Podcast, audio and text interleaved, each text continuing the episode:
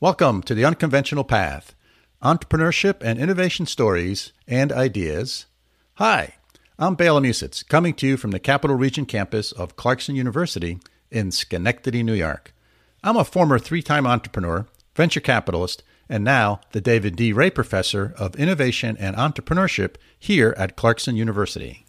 And coming to you from beautiful Munster, Germany, I'm Mike Wasserman, Professor of International Management at the Munster University of Applied Sciences. First, we want to thank you for joining us. We hope you enjoy listening to our podcast as much as we enjoy making it. Second, uh, several of you always ask me, why the heck are we doing this? And I answer it's certainly not to make money. Uh, but I do like to point out that both Bela and I like to learn from smart and interesting people about how the world is changing and particularly how innovation and entrepreneurship are changing.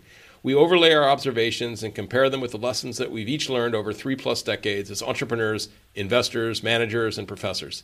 To do this, we've decided to put together our network of interesting friends, former students, and business partners, along with others we've recently met along the way. And we'd like to bring you interesting stories, ideas, and insights into innovation, entrepreneurship, and the people that take unconventional paths to find happiness at work and in life.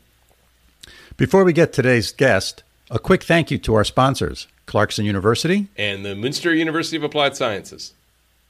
Bela, we received a very thoughtful email uh, from a listener, Sean. He had some very nice comments regarding the podcast and some suggestions, which we're always glad to hear. And I thought it might be cool if I read a little bit of Sean's email. Sean says, Hi, Bela and Mike. I've really enjoyed the podcast as it grows and matures. Thank you for making it. Some comments. Mini casts. Like many, I've oversubscribed to lengthy podcasts, and your short 10 minute reflections are a great relief that still provide meaningful insights. It might be worth using these as callbacks or check ins with past interviewees to see where they are now and what recent challenges they've encountered. Second, cocktail question. Starting the interview, uh, allowing the interview to describe themselves casually, sets the tone and frames themselves, which is great because the journey they are all on is so very personal. Uh, Sean pointed out the podcast with Mark Compo and President Collins as two that he really enjoyed. He said Tony's strategic vision and Mark's personal reflections were treats that brought to life perspectives and understandings that were previously unknown. Uh, Sean thirdly pointed out he liked the book and podcast recommendations and our personal reflections. He said, learning more about the podcasters is a significant driver of engagement and interest by a podcast listener. It might even be worth marking significant milestones with self interviews of each other focused on specific sections of your careers and how they impact you today. Bela, we were just talking about that, weren't we? Yeah, we were. We were thinking of doing a podcast where we uh, interview each other. I think so. Sean, this is a good idea. We'll we'll jump on this. And then Sean concludes. Uh, the podcast has caused me to reflect on my own relationships and realize I'm surrounded by entrepreneurs. But in deeper reflection, I imagine we're all surrounded by people that challenge, inspire, and push the understanding of what work means. That was a wonderful email. Thank you, Sean. Yeah, hey, you know, we really appreciate getting emails like that. And uh, Sean's was especially uh, thoughtful and uh, had some great suggestions. So, those of you uh, who might have some thoughts and subject, some suggestions, uh, please feel free to reach out and email us. And uh, we really like getting those, and they help us improve the podcast. It's always good to hear what our listeners are thinking. And hey, Mike, you want to tell folks what our email address is? Bela.and.mike at gmail.com. And remember, Bela is B E L A and Mike is M I K E. Bela.and.mike at gmail.com. You got it? Good. Excellent. Yeah. we look forward to hearing from you. So today's guest is Nick Petros. He has an interesting background from a as a competitive sailor, musician, and entrepreneur. And I think uh, in my conversation with him, he shares some of that journey that he's been on and how he's learned from each element of it. His company, Pinchforth, helps other companies connect with and grow their customer base. Hey, Mike, what caught your ear during the interview with Nick? Well, this was cool. I mean, a an interesting person with an interesting path, and I love how he kind of started and did that time. Was working for what his uncle's uh, air conditioning firm, right? Just doing being a laborer, and really, you know, I I always think it's cool when people start by doing jobs that require common sense and hard work. Um, and even though you went to college, doesn't mean that you can't uh, or you shouldn't get your get your roll roll, roll up your sleeves and get your hands dirty. So I have a ton of respect for that path, uh, and I think it's underappreciated and, and cool. Uh, second, I really think it's neat how he used some of his failures early on and turn them into positives in his career. And he's kind of like a meta entrepreneur in the fact that he helps, he's an entrepreneur that helps other entrepreneurs be more entrepreneurial and be more successful at that. So I thought that's kind of a neat way to take your life lessons and turn it into ways that can give back. Obviously, it's it's lucrative for him, um, but it's rewarding. Like you said, he thinks he's got the best job in the world, and I'll argue that I have the best job in the world. But that's a great argument to have. Um, but yeah, but he's doing things that help people, which I think is is really cool. So yeah, I thought it was great. Yeah, I agree, Mike. So uh, let's uh, jump right into the interview with uh, Nick Petros. Hi, folks. Bela here. Today I'm here with Nick Petros, a real interesting entrepreneur who has uh, started a company and has a very intriguing background uh, that we'll talk uh, to him about. And so, welcome all of our listeners, and uh, hope you enjoy this interview and conversation with Nick. So, welcome, Nick. Welcome. Excited to be here. So, Nick, uh, let me ask you a question. If you're at a networking event, which all entrepreneurs go to, so if you're at a networking event and you walk up and you shake someone's hand, how do you introduce yourself? What do you say that you do? Sure. I, I say I help folks figure out how to uh, grow their business um, and scale customer or user adoption. Um, so that's that's true. A couple of different things. I have a, a couple of businesses going simultaneously now, but um, that's usually my intro, and I try to figure out what they're working on as quickly as possible. Yeah. So when when they say, okay, well, what do you mean by that, Nick? What do you mean by help me grow my business? Yeah, sure. So I play in the technology space. My my focus is primarily consumer facing tech or business to business tech. Um, and everyone's looking for a way to reach more people, um, onboard more customers. Uh, if you're consumer facing, onboard more users, um, you know, drive adoption and retention, that sort of thing. Um, so, so scale in the technology space um, is anything you need to do uh, to drive like regular increases, um, you know, amongst the, the key performance indicators across those um, those metrics. Uh, so that's what I do to help. That's um, that's where I play, and, and that's what I mean by growth. Got it. Got it. So, what's your typical customer look like, Nick? Uh, they're all over the place. Um, so if, if, if you're to ask the other question, uh, you know, how do you like your job? I think I have the coolest job in the world. Um, because one, I, I, get to build new things, but two, I get to work on a variety of things with some really, really incredible people. Uh, so I have consumer facing products that I'm working on, um, some that are just peer to peer, new ways for uh, end consumers to share information amongst each other. Uh, I have products in the financial space, um, trying to revolutionize the banking sphere. Uh, I have physical products, uh, athletic wear products, uh, all, all, different types of things delivered through technology. Um, so I get to solve a myriad of different problems every day and week, and um, and learn a lot in the process. Wow. So I know this question will be like you know a- asking someone who their favorite child is, uh, but can you can you give us a more specific example of one of these products or services that you have? Yeah, yeah, for sure. So I've um, I have a really cool product in the banking sphere. I don't don't want to name them, so we don't know that I'm behind part of it. But um, they they figured out a way to to make banking exciting.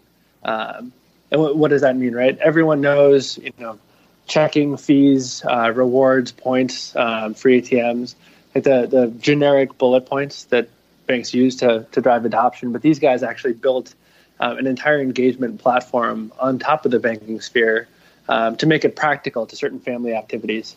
Um, so, so instead of thinking about your bank as a place to just store your money and, and have it when you need it, uh, these guys created an awesome like interface uh, that turns your your bank uh, effectively into a, a, way to communicate like different tasks um, inside of your own household.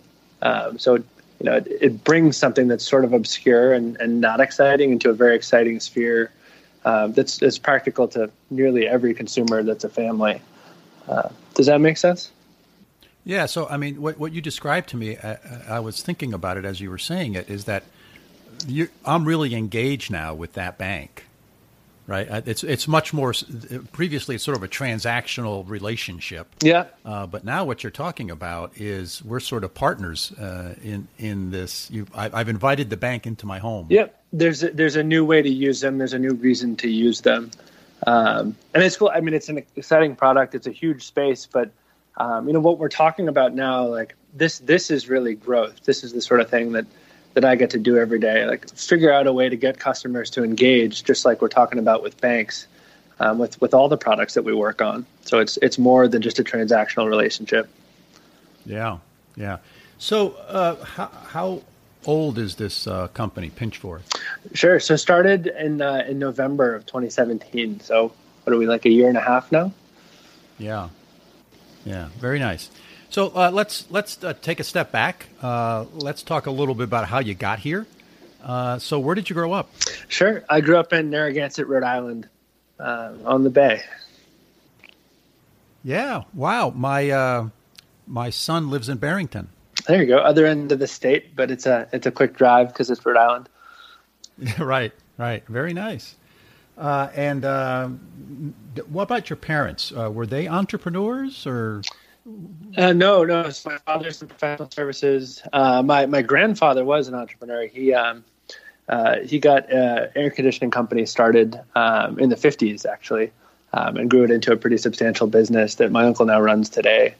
Um, ironically, that was actually my first job out of school. I wanted to work as a a copywriter, but didn't have the book of business or the creative background to land a job there. Yes. Um, so I wound up working for him as a laborer for six months, which was great experience. Yeah, yeah, and um, the uh, so uh, high school. Uh, what'd you study? Like pre-college stuff, or what, what? Tell me a little bit about your educational background. Sure. So generic pre-college stuff. I mean, it, we can actually step back a little earlier. Um, I got involved in robotics at a pretty young age. Um, fifth grade, my teacher was involved in a, a program out of MIT um, that was actually working on the beta for what's now the, the Lego Mindstorms program. Um, so okay. if, if, you're familiar with Legos or these like cool computer um, devices that can actually like power uh, different motors and sensors um, yes. on, uh, on like mini robots that you can make with their kits. So I was working on like the MIT beta beta version of that um, before it was publicly released by uh, by Lego, and we were kind of like a, a test pool there. Um, and that that's kind of where the whole entrepreneurship thing got started. We built um, a pretty compelling robot. His name was Sammy the Salamander. Uh, it was on national television because we figured out how to program it to follow a track and go hide in its cave and open its mouth and um, do all kinds of things that 10 year olds weren't expected to be able to make robots do. Um, and that, uh, you know, opened my eyes to the possibility of building something new, uh, which has been kind of the mission ever since. Yeah, wow. That sounds like it was really uh, quite the experience. Yeah, it was a great learning experience. It was awesome to see that, um, you know, even though there aren't rule books for certain things, you can still forge a way ahead. Right, right. Uh, now, and then what uh, what transpired after that? Sure. So you know, that sort of begun the quest to build something awesome. Um, I'm sure not not all that dissimilar from from your background. You just a couple exits ahead of me at this point. Um, after uh, after robotics, getting into high school, um, a couple friends spent like a year and a half working on an alternative um, energy project, um, trying to figure out a way to convert uh, combustion engines into electric. Um, mm-hmm. We thought we had a pretty compelling idea. Uh, we actually tried to raise money for it too from family and friends, but no one believed we could do it. So that didn't ever get off the ground. Um, then in school and college, um, focus shifted to music. I've been playing music since I was three or four years old. Um, so we pulled a band together um, and also tried to turn that into a business. Like reached out to record, record labels like everyone else. Um, there was some interest, but that didn't get off the ground. Uh, out of school, as I mentioned, I worked as a laborer while I was trying to get jobs um, with with creative companies up in Boston, um, and eventually landed a gig with with an e-commerce company um, up here. They were launching a daily deal site. Uh, this is back in 2010 when mm-hmm. Groupon wasn't widely known. Um, so I was employee number four on that deal site project. Um, one up pulled over to the the growth and digital marketing side of things, and um, stood up a, a, multi-million dollar revenue channel in like eight months um, and helped that company exit. So then I finally kind of saw the light, um, and uh, and I've been doing it ever since. Yeah, wow. So let me go back to the uh, that internal combustion engine one that you didn't raise money for, Yeah. and then the band, the band that you couldn't, you didn't, you didn't get signed for. so I always like to explore sort of what things do we learn from those experiences. Yeah. Um, so a couple of things. I think with the with the the engine, for example, um, the logic all made sense. The designs made sense. Um, one of the guys who was supporting the infrastructure um, is now in Seattle um, working on ultracapacitors, um, like rapid release uh, electronic storage devices. Um, so he's actually in the space and validated a lot of the ideas that we had. Um, but the big the big hurdle there was access to capital. If you don't have some money to put the idea together, uh, which we didn't as high school kids, um, there's there's no way to really validate the concept. Um, and, and transparently, I've I've carried that into basically everything else that we've done. Um, you know, whether it was the band or or the startups we've worked on since then. Um, you know, finding a way to validate ideas, even like with a small amount of capital, uh, has, has helped them grow a lot faster and, and figure out if they're viable a little faster.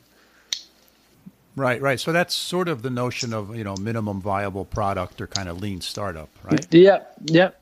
Just need some kind of nudge to turn that into more than just an idea or a vision. Yeah, and then that nudge is also oftentimes helpful to raise capital. Yep. Because it, it gives the potential investors a little more confidence that what you have is real or it's going to work or there's market interest. Yeah, yeah. And that's honestly that's a lot of what we do today at uh, at Pinchforth. Folks come to us with amazing ideas, and um, you know they don't necessarily have access to capital, but um, usually there are a couple little nuggets they can go after for five hundred or a thousand bucks.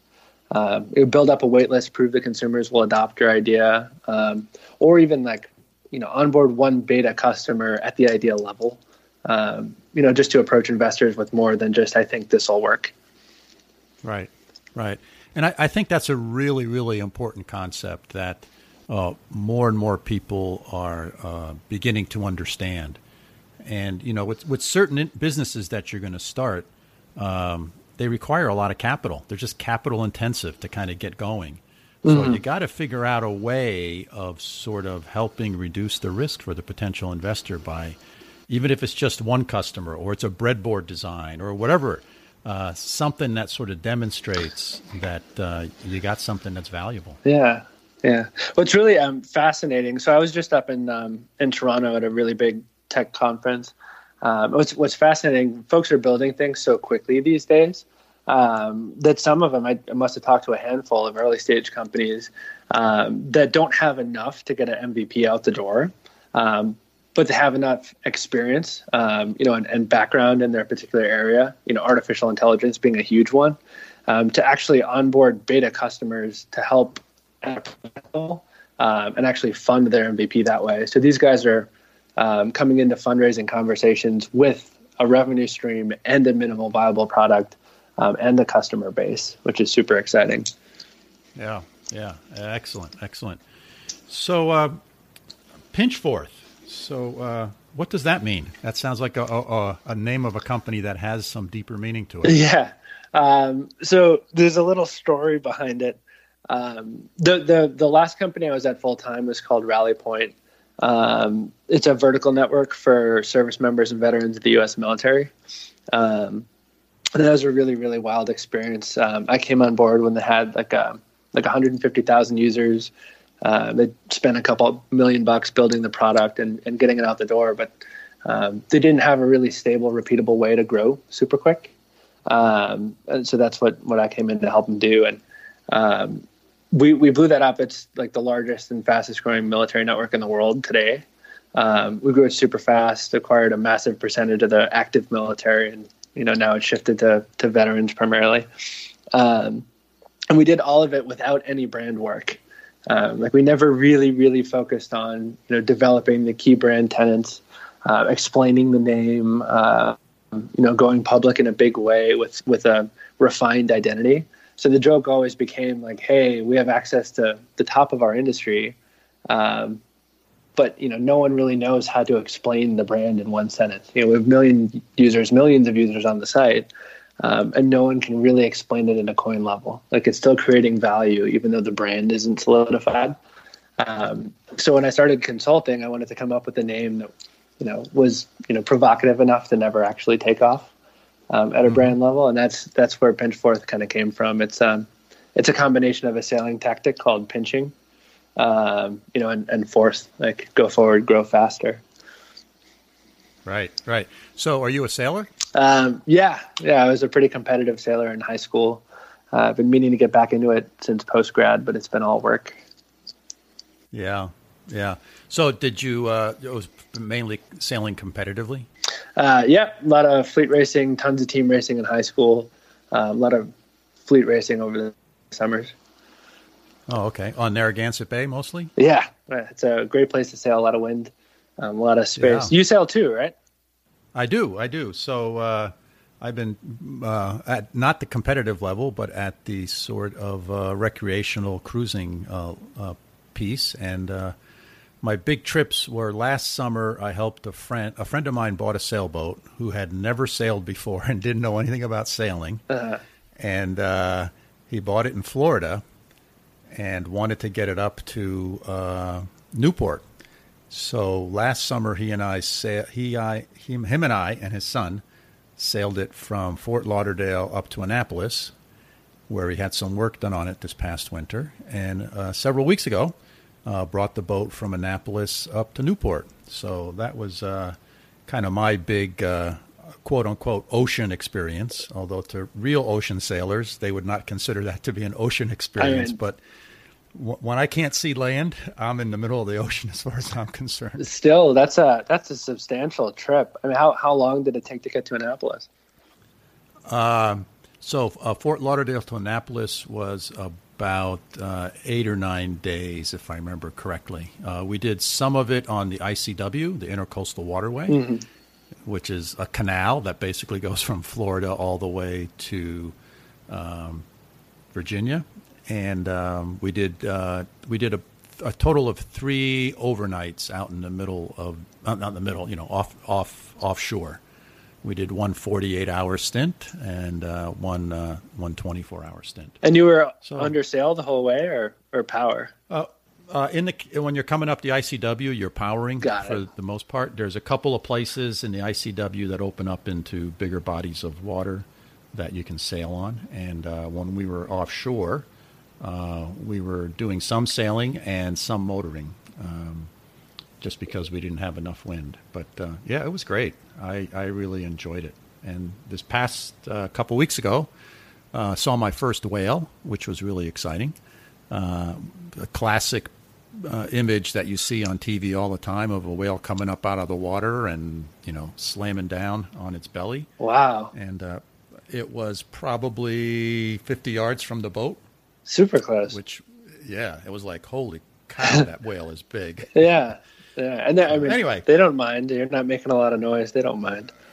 Right, right. So you'll have to you have to go cruising sometime. I uh, I really enjoy it. Yeah, it's a it's a wonderful sport. I, I think um, you know, t- tying it back to growth, it's it's um, one of the few things where you know when when you're underway, you can actually um, you know how you can look at the water and, and see where mm-hmm. the wind changes, you know, weight or direction a little bit. Um, right. And then if, if you happen to maneuver your boat into that, you know, usually it's a gray patch or a dark patch, um, it's like immediately realized benefit. And the second your sails touch that wind, you feel a difference. You move faster. You change direction. Um, it's one of the few things where there's like immediate gratification for the right decisions, uh, right. which is a lot of right. fun. Yeah, you know, I as you're saying that, I, I never thought of sailing this way, but it it you you got to plan what you're doing. You got to manage your resources, mm-hmm. uh, and uh, you you got to be ready for the unexpected mm-hmm. uh, because you never know what's going to happen.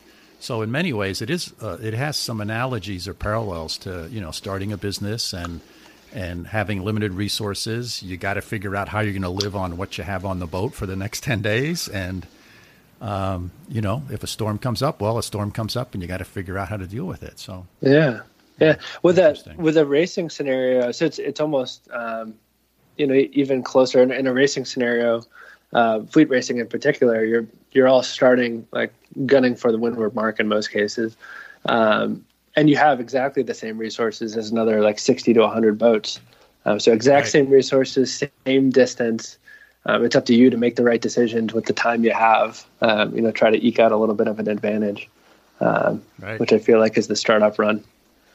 Yeah, you you really in that kind of competitive selling, you're you're really adding that competitive piece of business to it. Yeah, Uh, so that's kind of cool. yeah, So uh, where'd you where'd you go to uh, did you go to college and where? yeah. I went to Hobart, so uh, upstate, not not too far from you.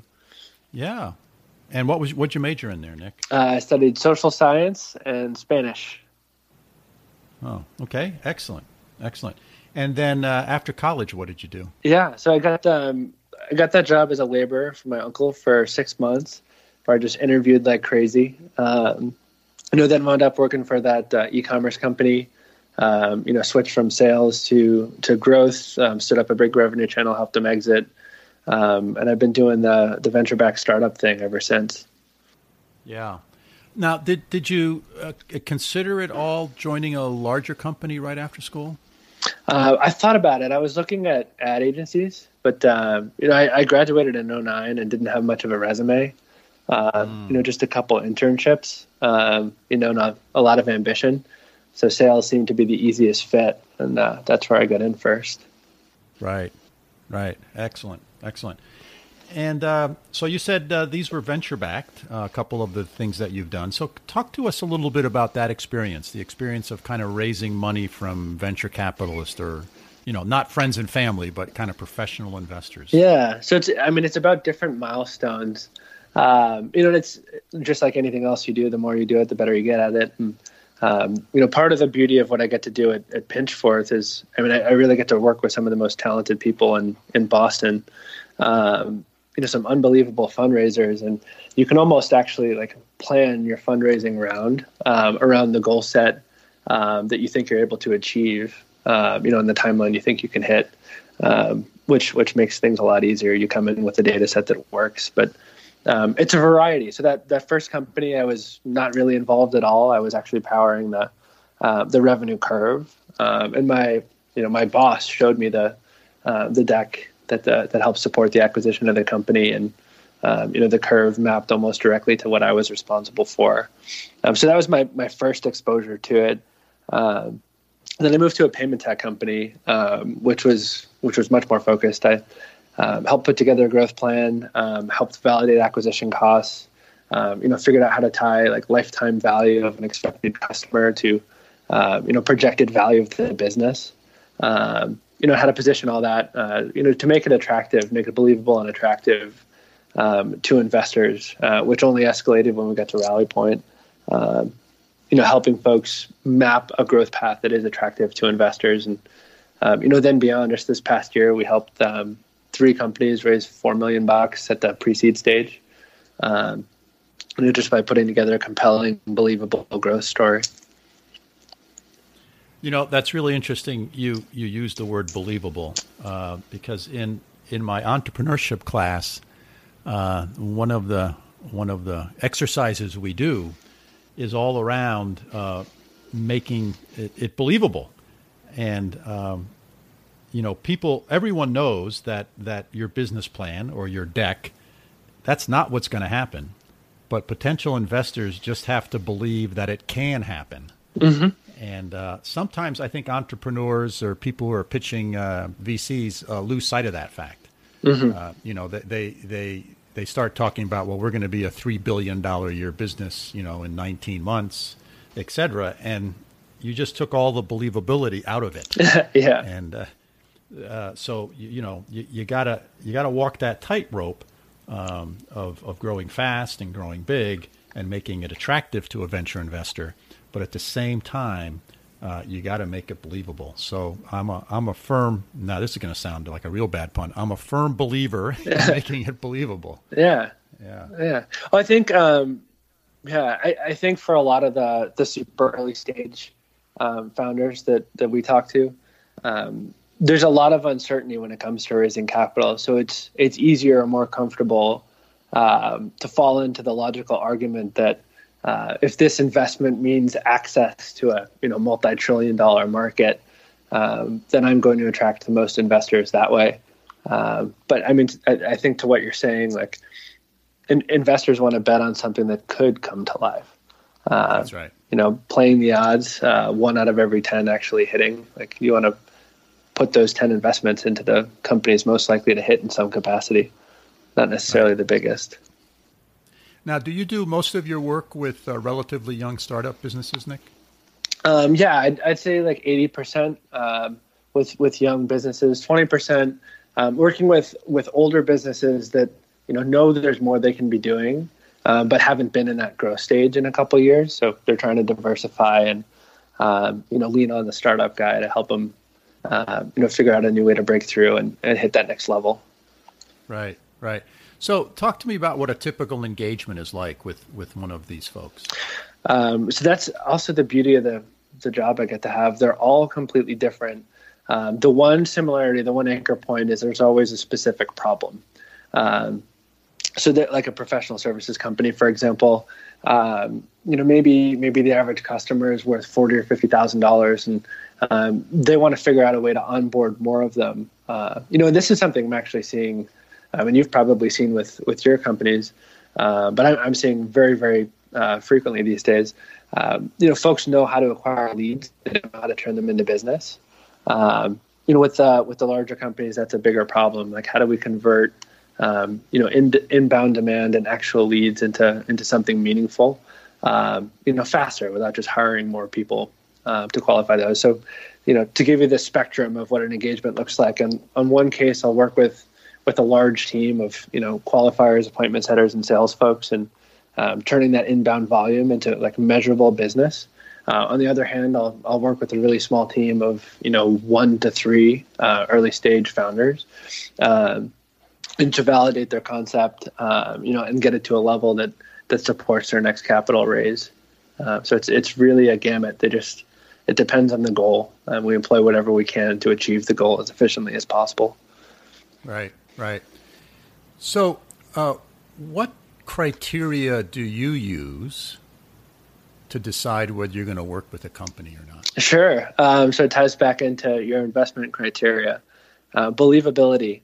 Um, you know, I think there are lots of people with amazing ideas, um, and it's, it's really easy to get caught up in uh, you know what the ideas could be, um, but few folks who can actually see a path to bringing those to light.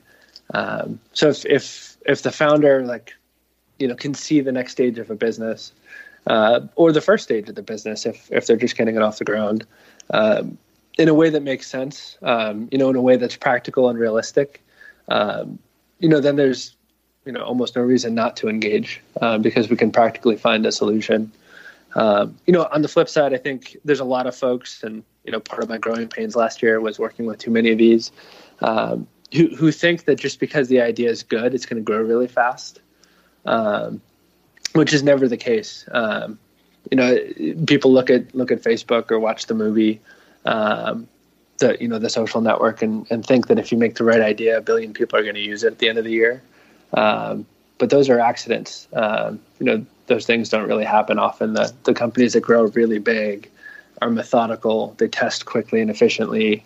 Uh, you know, they believe in data. They follow data, uh, and they have a system uh, in place to react to thousands of data points quickly um, to get them there. Uh, so, folks who know that and understand the work required, um, you know, and can see a realistic path, um, are awesome guys to work with. I wind up learning the most from them.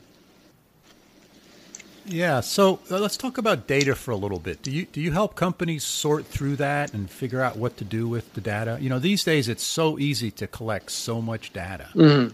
and uh, I, I, see uh, oftentimes uh, uh companies uh, submerge themselves or sink themselves with you know just so much data, and um, how do you how do you help companies do that, or is that really outside of your space? Yeah, I mean, we we help folks measure. I think. Um, that's particularly in the in the venture space, that's a uh, a big question. Everyone wants to know what are the right metrics to report on. Um, you know, furthermore, are these good or are these bad? Um, and I'll, I'll give you a practical example in in the social space. Um, you know, everyone used to go on like monthly active users um, until Facebook got so big that there were you know over a billion people on every single day, and then they shifted to daily. Um, you know, but the definitions, like Facebook's definition of an active user, uh, was wildly different from LinkedIn's. Um, you know, to be an active user on LinkedIn, you only need to log in to the LinkedIn widget. Um, to be an active user on Facebook, you actually have to you know hit the app or the Facebook page and platform. Um, you know, so helping helping companies understand uh, like what metrics are right for them is a big part of what we do, uh, because usually we're responsible for driving growth against those metrics. Uh, you know, for some it's not active user, for some it's uh, you know volume of, of cash processed, for some it's revenue, uh, for for many it's ultimately revenue. Uh, but helping folks pick the right metrics and make sure they're they're measuring them appropriately is a big part of what we do. So what uh, what metrics do you use to help them pick the right metrics? It depends on the business. Um, I think for for B two C, um, you know, in our really really early stage company, um, it's all about your cost for acquisition if there is any cost for acquisition. Um, you know, ultimately, like a consumer facing company in, in the technology space, your your value is your audience. Um, so you need to find a way to prove to investors that you can acquire a really valuable audience with um, little to no money. Uh, you know, so that's you know, in, in, that case, like any anything that indicates user uh, user interest or demand, um, or uh, or indicates barrier to entry um, is a is a core metric for us. Uh, you know, this is where all the standard digital advertising metrics come into play, like your your click through rate, uh, your cost per acquisition, your cost per thousand impressions. Um, you know, we don't use those to actually buy media. We use them to measure demand, which is an interesting hack. Instead of using a uh, a focus group where you'll spend ten to fifteen thousand um, dollars to have a company, you know, run a, in a closed and controlled environment a series of questions by potential customers. Um, we'll spend like thirty bucks, uh, you know, on, on Facebook or Instagram or Google um, to serve a few thousand impressions to people in in the target market and just see how they respond.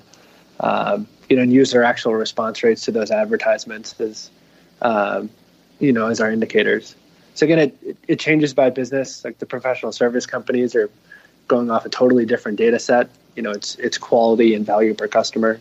Um, but um, you know, whatever whatever makes the most sense uh, for the viability of that business seems to be where we go. Right, right. Well, that that that's very interesting uh, the way you guys do that, and the beauty of of these digital advertising uh, platforms uh, or outlets, I should say, is that for thirty bucks you can do do these tests really cheap, which thirty years ago cost you you know three thousand dollars to do it, if not more. Yeah. What's extra bizarre? So this is, I mean, this is super exciting, but uh, what's bizarre is it's it's getting so cheap, and the race to the bottom has become so fast that. Um, platforms that actually syndicate content are beginning to you know outpace advertisers in terms of reach. Um, so you're going to start. I mean, we're going to see a lot more of this in the next year or two, but you're going to start seeing companies abandon um, you know paid digital advertising almost altogether uh, because it's more efficient to just package and syndicate like really valuable content. Um, you know, and put money into creating that content um, instead of actually publishing it and pushing it to reach. Right, right. So, uh, so what's next for you guys? What do you see on the horizon? Um, so, a lot of focus is right there. Um, you know, helping understand this content game. It's actually not a big part of what we do.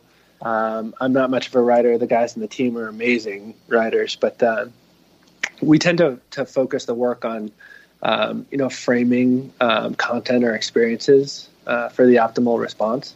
So, figuring out this this content ecosystem is a is a really big focus. Um, we have I'll, I'll, tell you we have one super stealth stage uh, project in New York. Um, you know, this is one of those pie in the sky, uh, could change the world type things. But what they're actually doing uh, is trying to revolutionize the e-commerce space. You know, so buying products online like you would through uh, a Shopify store, or Amazon, or eBay. Um, you know, they're they're building technology that allow uh, digital like commerce transactions to take place on any digital touchpoint or property. Um, so retailers and brands, small or large, aren't beholden to these big, uh, you know, massive tech companies uh, that make their hay by controlling volume, controlling traffic, and restricting access to consumers. Um, so pushing hard to sort of democratize access to digital commerce, um, you know, and then and then figure out what this um, this change in content marketing is going to mean for uh, early stage companies that are trying to grow. Yeah, yeah. Well, that sounds really cool. And and do you see yourself uh, continuing to to be entrepreneurial and, and do these types of things? Is is that what as you look into your own crystal ball, your personal crystal ball? What do you see? Yeah, um, you know. So you mentioned you mentioned networking um, earlier, something all entrepreneurs do. I think um, you know I've been super lucky. I've gotten to you know meet and work with really really incredible folks. Um, you know, learn a ton from them, and um, I found that if you just you know reach out, I, I, make a goal of reaching out to five or six new folks every week. Actually, having conversations with them. Um, you know, the, the, people you meet tend to you know change your life in one way or another. So. Um, you know, continuing with that, trying to work with as many people as I can, um, learn as much as I can, uh, is certainly in focus because um, you know, there's so many ideas going around. Uh, anything I can attach myself to and uh, and help grow, I try to. Yeah, that that sounds great. You know, uh, you brought up networking there and how important that is. Um, if I reflect back on on my career, I think I've had somewhere between 12 to 13 different jobs. And during that period of time, I've answered a lot of classified job ads, you know, both uh, in print and digital.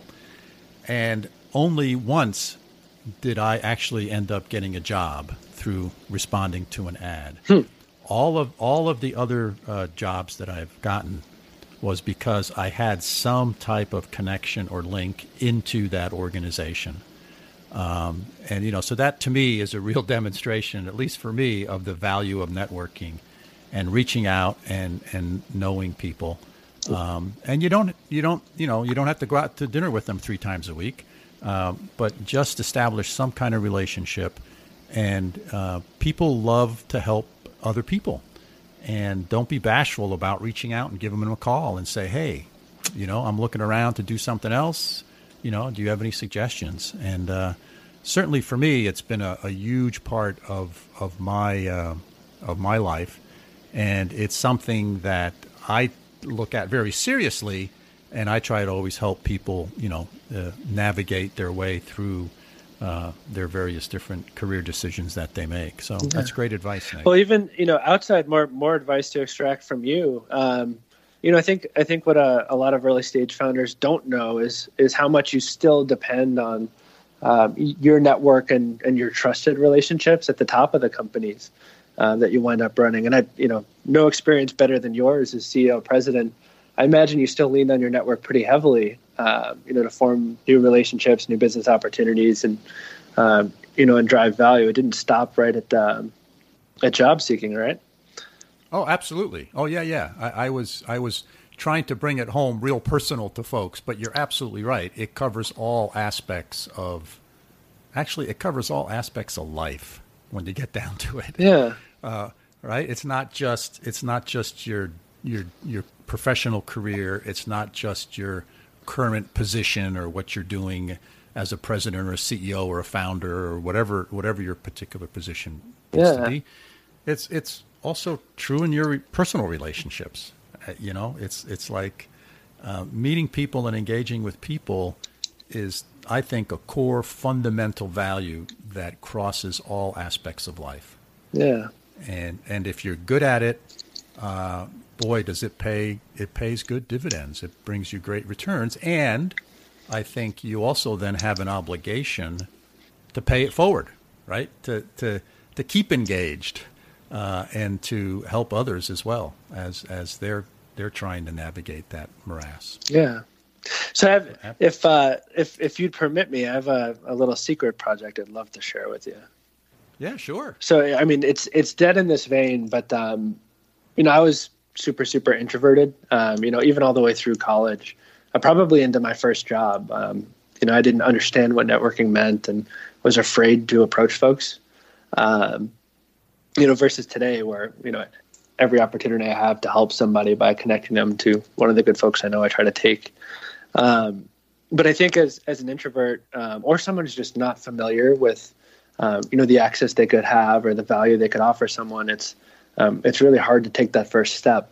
You know, even just going to an event, what am I going to say? What am I doing? How do I Right. introduce myself? Um, so this has been, um, you know, I've been working on this for a couple of years uh, with a co-founder down in Florida, but um, we literally just launched the alpha of a product called Breezler uh, up at that conference in Toronto. Um, and what it does, it's an algorithm uh, that we wrote that understands the strength of your relationships, um, so you don't have to, um, and it keeps track of the top 20 folks that you're in touch with, um, basically creating a trust score. Um, so for someone who's introverted and you know wants to network but doesn't really know what value they offer, how to position themselves, they don't have to come up with a catchphrase. They don't have to do any of that selling. Um, the app and the technology we built will actually make you valuable by showcasing the relationships you could offer someone else access to. Um, so I, Nick, am uh, not necessarily valuable because of the the growth work I can do. I'm valuable because I know Bob, and Bob could be helpful to you in in this respect. Uh, basically, we built tech that does all that for you. Oh wow! And so you guys just launched this in, in beta, did you say? Yeah, I'm I'm calling it an alpha because it's it's very messy, Okay. but um, it's it's live uh, on the Apple Store and on Google Play. Um, you know, it it does work uh, for Gmail and Microsoft emails. Uh, you have to authenticate with email because we can't make connections for folks you don't actually know. Um, but um, it's patented. It's uh, it's out there, and, and we're working hard to validate it in market, establish some traction, and and turn it into a real company. Yeah. And what was the name of it again, Nick? So Breezler, B R E E Z L E R. Okay. Yeah, I just thought it relevant. We were talking about networking and the power of relationships. I think um, that's probably the biggest impediment to you know, all the big ideas I come across. Probably some that you come across too. Uh, Yeah. You know, folks have amazing ideas, amazing intent, and willpower. They just they don't have access to the people they need to get their ideas to the next level. So Yeah. if we could help So that, I- you know. I, I think of I think of networking and many of these things as as their learned skills. Yeah. Uh, for for some people, it's easier to learn than others, right? Yeah. Some people are, are natural at it. It's like learning music. Uh, for some people, it's a real ease, and for other people, it's you know who are tone deaf like myself. It's really difficult. but but it's still you can you do the ten thousand hours thing, and you can get pretty good. And and I think networking is also sort of a learned skill. Yeah. For some people, it's very natural, but for others, you got to work at it. And I, you know, I, look, I, I went to an engineering school, so I don't, I don't, you know, you know the difference between an introverted and an extroverted engineer, don't you? no, what's the difference? the the extroverted engineer looks at your shoes while he's talking to you. Oh man. so you know we, we we avoided eye contact and it, it, it just it's something you overcome some fear and you figure out how to do it and you know it's it's not all that difficult once you kind of manage your own expectations and and fears Yeah. Yeah, I think so cool I think what we found was that um, you know, regardless of where you are, you know, your station in life or physically where you are located, everyone's connected to someone super valuable. Um, so we tried to build tech that could uncover that for you. So without thinking, you could be valuable to anybody uh, just by clicking a button. Right, right, exactly. So, Nick, uh, we're we're pushing uh, forty some odd minutes on this call now. So, what other things uh, have I not asked you, or we haven't talked about that that you'd like to to talk about? Um, I, I think we've we've spanned most of my universe, um, all the way down to sailing in Rhode Island. Um, yeah, I think this has been pretty comprehensive. Well, excellent, excellent. I uh, uh, then I think we'll we'll call it a wrap. I will put uh, Pinchforth and uh, uh, into the show notes so people can uh, find that. And uh, thank you very much, Nick, for taking the time uh, to, uh, to spend with me uh, discussing your background. Uh, I really appreciate it, and uh, you've been a wonderful guest for the podcast. Thank you. Yeah, I hope hope it's interesting. Thank you so much for taking the time. Excited to to be involved with you. Thanks again, Nick. Thanks. See ya. Bela, you were right. Great interview with Nick Petros. What were your thoughts? So I had a couple. Uh, you know, I thought that uh, he had a lot of varied experience, right? So this diversity of experience, which I think is uh, an important element of uh, being a successful entrepreneur. because you oftentimes have to pull together various different aspects from different industries and different types of skill sets in order to build a successful business. Uh, the other thing that caught my eye was when he talked about the uh, robotics Lego project uh, that he did in elementary school. And he said that was really a transformational experience for him, where it really opened his eyes uh, into uh, what's possible and the types of things that he could achieve along with his teammates um, on because it was sort of a team project. And I, I thought it was interesting the way he sort of took that learning experience and that transformational experience and then turned it into uh, his entrepreneurial endeavors. Very cool. Yeah, I agree. I mean, when I was in school, we didn't have these robotics Legos thing. I mean, we had like cardboard and the fat pencils and the the scissors with the rounded edges, so we didn't hurt ourselves. Um, but yeah, it's really cool what what kids have access to now. It's been it's been amazing. I have some nieces and nephews and godchildren and things like that. And the things that they are exposed to now um, is, is really amazing. So I, I love how these little threads um, from when you're 8, 9, 10, 11 years old impact you in you know his case when he's whatever in his late 20s early 30s and in our case when we're have big numbers in front of our, our, our age but um, but it's cool so yeah these things these things work i loved how he talked about validation as a really important key um, the, he learned the validation lesson the hard way when he was an entrepreneur, um, and how hard it is when he was talking about his um, electric car idea of, and just not having the ability to validate what sounded like a really cool concept. Um, and now, now he helps people um, develop validation plans and get to this idea of minimum viable product, which we've talked about before in a podcast on on lean startup. Um, that these are really important aspects of the entrepreneurial process, and they are the drivers that get you to funding, right? An idea is great, but a validated idea with a prototype um, are the things that really get people to think, yeah, I'll buy into this. So I like that a lot of what he does is centered around this idea of validation and viability, and then you connect with the sources of capital. And to me, that's the um, one of the keys uh, to being successful in this space. What do you think, Bela? Yeah, I, I agree, Mike. So if I put on my venture capitalist hat, you know, uh, investing, uh, whether you're a seed stage venture capitalist or an angel investor, whatever space you play in, uh, is all about managing your risk. And what validation really does is it helps to reduce the risk for the investor because you are now presenting more proof, if you will, that your idea or concept, number one, works, and number two, uh, there's some customer interest for it. Uh, and those things all sort of reduce risk for the investor. And the, the more that you can reduce risk for an, an investor, the more likely they are to invest, and oftentimes at a higher valuation. So both of those things are, are to your advantage for sure. The other thing that struck me in our conversation was this notion about how we, we sort of sidetracked a little bit and talked about sailing. Um, but we did have this conversation about how sailing or oftentimes other competitive sports, not just sailing, uh, you know, where where you have to do things as a team.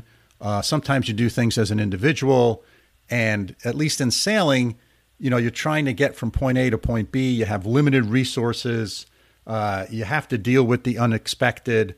Uh, you got to do some planning. So it has a sort of a lot of business al- analogies. And one of the questions I have to our listeners is you know if they had some thoughts on sort of how uh, sports or or you know competitive nature of those types of activities, whether they be individual or a team, have helped them in their careers.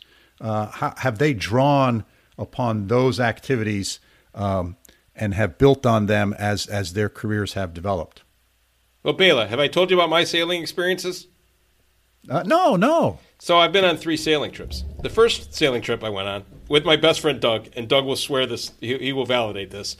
Uh, we are on his uncle's boat, and his uncle just got this uh, unsinkable dinghy that you know you tow behind the sailboat when you're right. So we take it out. Maiden voyage, right? Unsinkable dinghy we uh, we loaded up with dinner. We we dropped the anchor and we were going to go to this little island and, and have a little barbecue to, uh, for dinner. So we load on the little grill and the hot dogs and the marshmallows and whatever. Right? Guess who sunk the unsinkable dinghy? Yep. Mike Wasserman. Yep. Uh, so that was the first sailing trip. The second sailing trip, many years later, okay, because I, you know this was traumatizing for me, right? Um, second sailing trip, uh, we're in New Zealand and we're sailing uh, on the around on the Tasman Sea. It's beautiful, right? So our friends, my friend Dan is a very experienced sailor, and he's sailing the boat. And he's like, "Okay, Mike, I got to go adjust something up front. Just hold the hold this, right?" So I'm holding the tiller, right? And we hit a point that, on reflection, the person at the sailboat rental place r- kind of told us about this, but we weren't really paying attention. Where you come around a point and the wind shifts really quickly, that's right when he decided to go up front, and I broke the boat. Okay, so that was time number two. Okay, um, so yeah, I, sailing is not in my competency set. Okay, note to self, Bela, do not invite Mike to go sailing. Yep, like to be honest about that. But We'll if, just stick to if, if the readers have their own personal stories of success, and you know that's a lot more uplifting than my ridiculous stories. So we do. I, I sorry, I ruined your whole shtick, didn't I? But it's okay. No, not at all. I think I think it was great. Let's change the name of the podcast from the unconventional path to the unsinkable dinghy. That could be season two. That could be season two. Yeah, that'll be that'll be a big hit. Yeah. Hey, one other quick thing about Nick, uh, just to get back to the podcast or the, or our guest, that struck me was I think he talked about a really important thing that he does with with the companies he works with, and he said he helps them figure out what their key metrics are.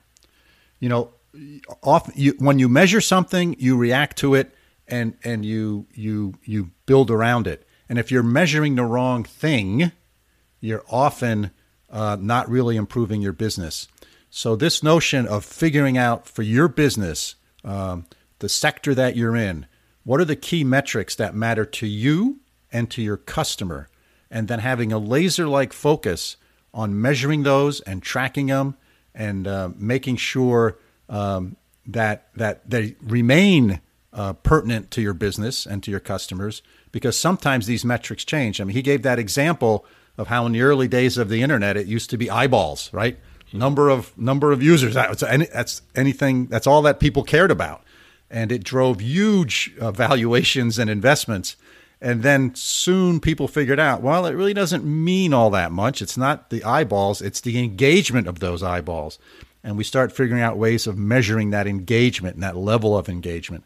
So I thought that was a really good takeaway from from Nick's comments as And well. And we can tie that to another uh, a recent podcast with Garrett Howardson, who said, okay, one of the, another key is asking the right questions. So once you figure out the right questions to ask, then you add what Nick said. How are you going to measure that? Right? What are your key measures and your key benchmarks going to be? Now you start to get the whole picture. So asking the right questions from from Garrett Howardson to measuring, getting the right metrics in place from Nick Petros. I, I like this as a, um, a a nice kind of overarching philosophy of being a successful entrepreneur. yeah, well said, Mike. Um, and I think you know, with that, why don't we wrap it up? What do you think? I think we should wrap it up. All right, I can wrap it up. you got it. Okay, we're happy that you joined us today in our podcasting adventure uh, and learned about my sinking of the unsinkable dinghy. Uh, we hope that you found the last hour interesting and thought provoking, or at least not annoying. Uh, we have two small requests as usual. First, if you have questions about what we discussed, as we mentioned earlier, please get in, in touch with us. Um, our email is, as I said six times already, bela.and.mike at gmail.com. And second, more importantly, if you like what we're doing, do us a favor and hit like or subscribe on your podcast app. It's free. Uh, to do this takes a second of your time. And if you really want to be radical and write a quick review for us, we'd really appreciate it. Um, if you know others that might find this interesting, please share us with them. Hey, so thank you for spending time with us today. Uh, we really appreciate you listening to our podcast, and we look forward to having you join us for our next episode. We in, we uh, have these episodes come out once a week, and uh, so hope you hope you're with us next week as well. So signing off from upstate New York, this is Bela. Thanks, Bela. This is great. And from over here in Munster, Germany, I'm going to go get me a schnitzel, I think. All right. So have a great week, and I'll uh, see you in a few days. This podcast is produced for Mike and I by our friends at Busy Media of Schenectady, New York. They can be found at busymedia.co.